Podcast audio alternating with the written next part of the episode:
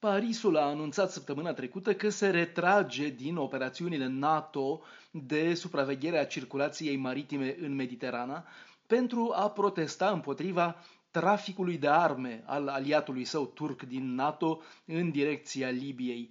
E vorba de operațiunea NATO Sea Guardian, la care Franța participa cu o fregată și un avion de patrulare.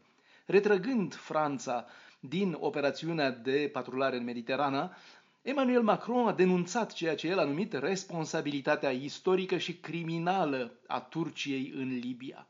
Membru NATO, Turcia este implicată în războiul civil din Libia. Ankara sprijină guvernul de la Tripoli, cel recunoscut internațional al lui Fayez Sarraj, dar care e doar o coaliție heteroclită foarte firavă militar, în vreme ce Rusia, ca și Egiptul vecin, îl sprijină pe mareșalul Haftar, cel ale cărui trupe domină toată partea răsăriteană a țării, Cirenaica.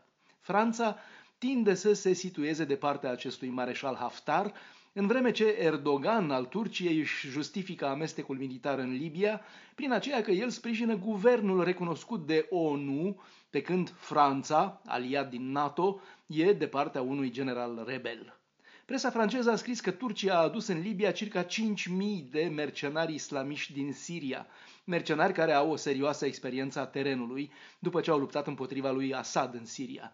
Tot în Franța, Le Canard Enchaîné, care dispune de surse privilegiate în serviciile secrete, scrie că statul major francez e convins că situația se va înrăutăți în Libia și că foarte curând Putin și Erdogan își vor împărți Libia în sfere de influență conduse de protejații lor locali. Intervenind în Libia, Turcia are de altfel ochii îndreptați asupra zăcămintelor de gaz din Mediterana, în largul Greciei și Ciprului.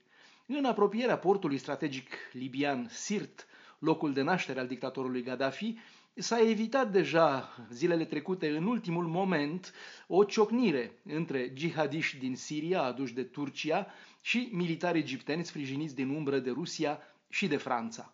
Oricum, experții și programatorii NATO sunt cât se poate de pesimiști cu privire la viitorul Libiei și la posibilitățile de încheiere a războiului civil care are loc la porțile Europei. Nimic nu permite anticiparea unei soluții pașnice într-o țară pe care intervenția franco-britanică din 2011, decisă de Sarkozy și Tony Blair, a transformat-o în paradis pentru jihadiști și traficanții de arme, droguri, refugiați și migranți.